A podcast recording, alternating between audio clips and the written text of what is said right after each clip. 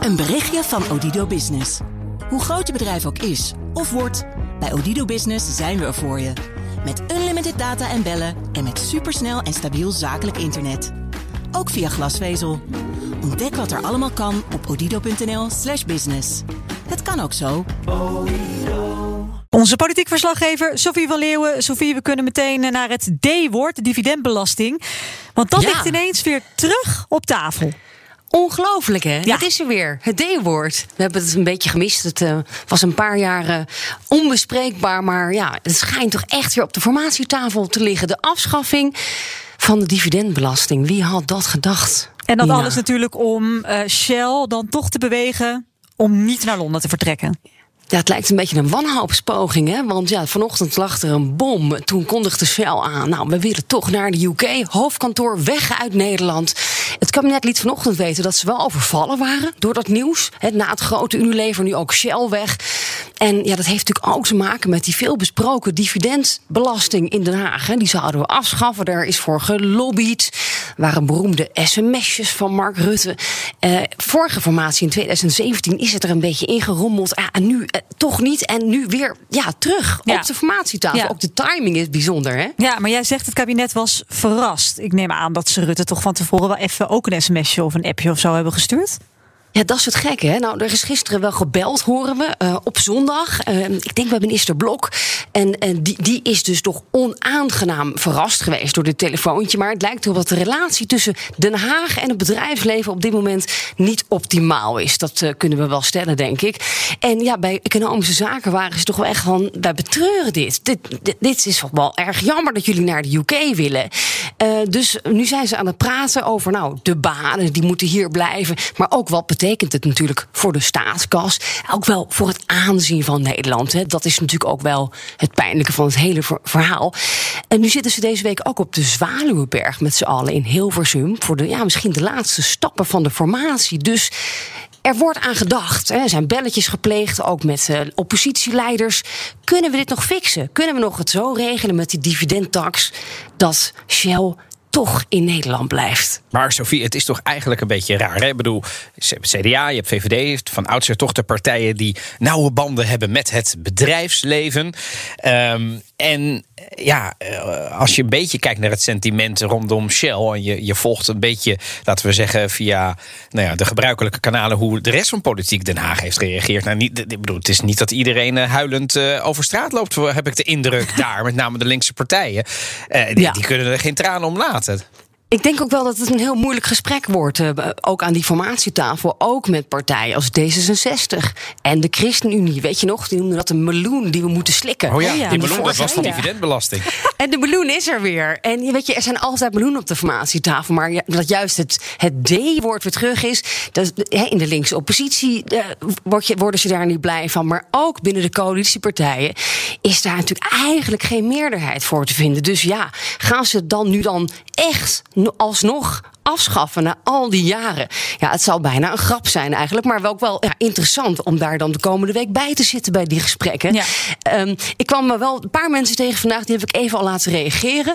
Onder andere eh, van de ChristenUnie, Carole Schouten. Dat is de nummer twee die ook aan de formatietafel zit. En daarna hoor je ook even de constructieve oppositie, die natuurlijk ook altijd even gebeld worden. Dat is dan GroenLinks. Ik heb vanochtend in de krant het nieuws gelezen dat, eh, dat Shell ook naar eh, de VK eh, wil gaan vertrekken. Dat hadden ze natuurlijk ook al eerder aangekondigd dat dat eh, een mogelijkheid zou zijn. Dat- Nou, ik heb begrepen dat ze dat nu dus ook willen gaan doorzetten. En verder heb ik er nog helemaal niet over gesproken of wat dan ook. Dus eh, ik, eh, Mooie timing, zo vlak voor de Zwaluwenberg. Kunt u misschien toch nog eh, het er eens over hebben met, met elkaar? En wat vindt de ChristenUnie er eigenlijk van in uw verkiezingsprogramma? Nou, volgens mij hadden we er al helemaal niets meer over opgenomen, omdat al bekend was eh, eh, dat eh, die dividendbelasting, nou ja, dat die gewoon zou blijven bestaan, zeg maar. Dat is natuurlijk eerder al in de Kamer ook gezegd. De heer Rutte nog sms'jes krijgt. Nou, dat kunt u misschien hem zelf ook even vragen, want ik neem aan dat u hem zelf ook wel eens spreekt. Maar ik, ja, dat, dus we gaan het zien. Tom van der Lee, GroenLinks. De dividendbelasting leeft nog. We zitten midden in een formatie. Of misschien hebben we bijna een nieuw kabinet. Hij kan nog afgeschaft worden. Het is een interessante timing van Shell om dit nu naar buiten te brengen. Ja, maar ze hebben een besluit genomen. Uh, dus het lijkt me bizar als een coalitie nu nog eens gaat komen van we willen misschien alsnog die dividendbelasting afschaffen.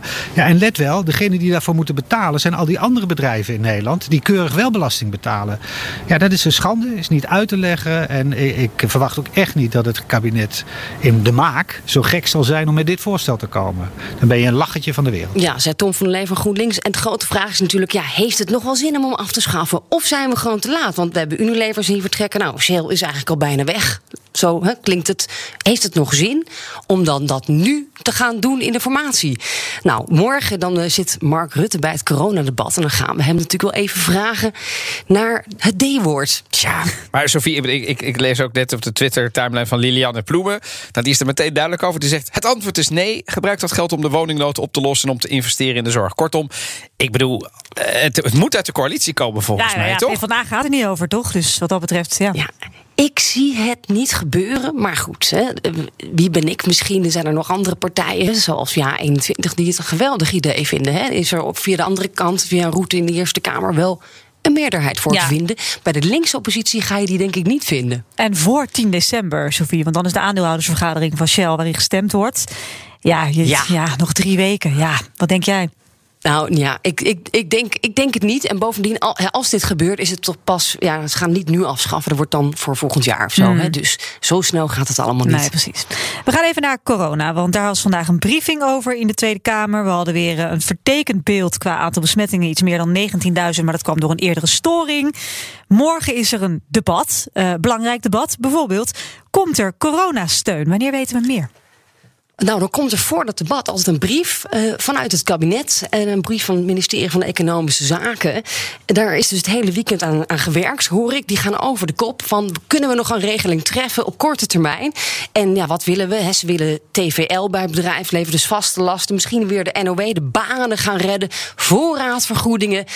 Ik hoor dat het heel ingewikkeld is allemaal. En het is ook moeilijk omdat we in een korte halve lockdown zitten van drie weken nu. Mm. En zo'n TVL Um, daar rekenen ze al als voorwaarde 30% omzetverlies. En dat red je niet in drie weken op een heel kwartaal. Dus dat is een heel gedoe, een gepuzzel, een gereken. Van stel voor dat het een korte lockdown blijft. En we gaan dan verder met hè, 2G bijvoorbeeld. Dat wordt geroepen heb je dan wel de juiste tools om die bedrijven nu geld te geven? Of moet je weer iets nieuws gaan bedenken? Dus dat is echt moeilijker dan, dan je denkt.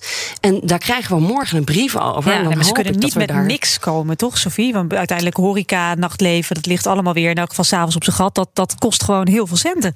Er komt gewoon geld. Maar als je dus de vorige regeling in één keer openzet en je drukt op die knop, dan betekent dat nog niet een oplossing voor heel veel ondernemers die nu hè, vroeg dicht moeten en een deel van hun omzet gaan missen. Nee, precies. Dan gaat het natuurlijk ook enorm over 2G, 3G. Eh, we zien eigenlijk gewoon een totale tweedeling in de maatschappij. Hè? Van, ga je ongevaccineerden uitsluiten van, van bepaalde toegang? Wat, wat merk jij ervan in Den Haag? Nou, hier hangen ook wel spandoeken. En ik zag wat boze mensen ook heen en weer fietsen op het binnenhof en herrie maken. En wij, zijn tegen het VG. En dat wordt morgen een hele felle aanvaring. Natuurlijk in het coronadebat met de oppositie. Nou, je kent ze wel, hè? ook de partijen zoals de PVV van Wilders. Ik sprak nog even Kuzu van Denk, die ook zeer tegen het VG is. Die zegt dat willen wij absoluut niet. Allerlei maatregelen die nu worden aangekondigd, zoals 2G, daar is Denk geen voorstander van. De invoering van 2G is niet effectief. Sturen op de coronapas is bewezen niet effectief. Uh, je moet investeren in het ophogen van de IC-capaciteit. Het is natuurlijk van den zotte dat we uh, ten opzichte van anderhalf jaar geleden minder personeel hebben op de intensive cares. Dat zijn de zaken waarin geïnvesteerd moet worden, zodat we niet elke keer met de drogreden gaan komen dat we de ziekenhuizen moeten ontlasten. Dat is dus denk, maar andere partijen gaan nog verder. Heb, je gezien misschien de tweet van Baudet gisteren? Ja. Tien stappen verder. Uh, die had het over ongevaccineerden zijn de nieuwe joden en de rest die zwijgt is een natie. Mogen we dat een blatante schande noemen, Sophie? Mag dat? Nou, dat wordt, daar wordt hier nu echt schande van gesproken door alle, andere partijen ongeveer wel in de Tweede Kamer. Maar ja, dat gaat morgen in dat debat gaat dat gewoon los. Dat weet je nu al. We hebben wel alvast even gesproken met Grapperhaus en de jongen, de demissionaire ministers. Die, uh, ja, die uiteindelijk ook misschien verantwoordelijk worden voor de invoering van, van 2G. En zij veroordelen best wel keihard nu die uitspraken van de, de leider van Forum voor Democratie. Het is walgelijk, eh, totaal misplaatst. Uh, ook heel erg kwetsend voor heel erg veel mensen. Maar ook uh, ja, het, is de zoveelste poging van Baudet tot polariseren. eh, en te zorgen dat het allemaal over hem gaat. Eh, dus je moet ook wel, eh, eh, denk ik, zeggen: alles wat aandacht krijgt, groeit.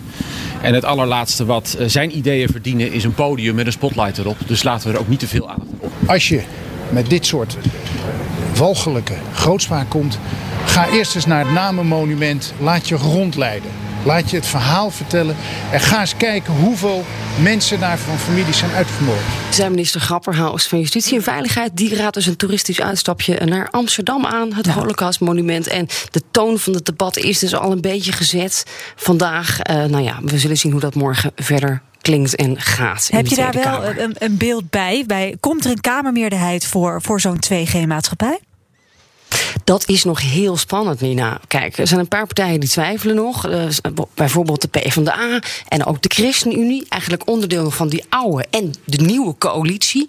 Eh, morgenochtend is er een fractievergadering in Den Haag. Dan gaan al die partijen met elkaar kijken van wat vinden we hier nou eigenlijk van? En is het onderbouwd? En dat is natuurlijk het groot vraagteken. Vandaag zat Jaap van Dissel van het RIVM in de Kamer. En die zegt, ja, ik heb nu nog niet precies de onderbouwing. Die heb ik pas vrijdag. En dan gaan we kijken, wat doet 3G? Wat doet 2G? Hoe moet je 2G plus een test doen? En pas als die cijfers, denk ik, er echt keihard liggen... dan zal de Kamer knoop doorhakken. En de kans is dus dat het morgen in het coronadebat nog niet zo ver komt.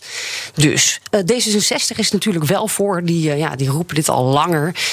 Paternotte, Jan Paternotte van die partij. En ja, die zegt: je hebt eigenlijk geen alternatief dan na die drie weken lockdown door te gaan met strengere maatregelen tegen ongevaccineerde mensen. We willen natuurlijk zo snel mogelijk van die lockdown af. Dus dat plekken weer open kunnen, of langer open kunnen. En dat is waarom we ook de optie van 2G serieus moeten bekijken. Drie weken kleine lockdown. De vraag is ook of dat genoeg is, toch? Voor drie weken. Of de hele winter weer hiermee opgezadeld zit. Gewoon met een eh, bredere inzet van die coronabewijzen en met 2G zou je sneller uit die lockdown kunnen.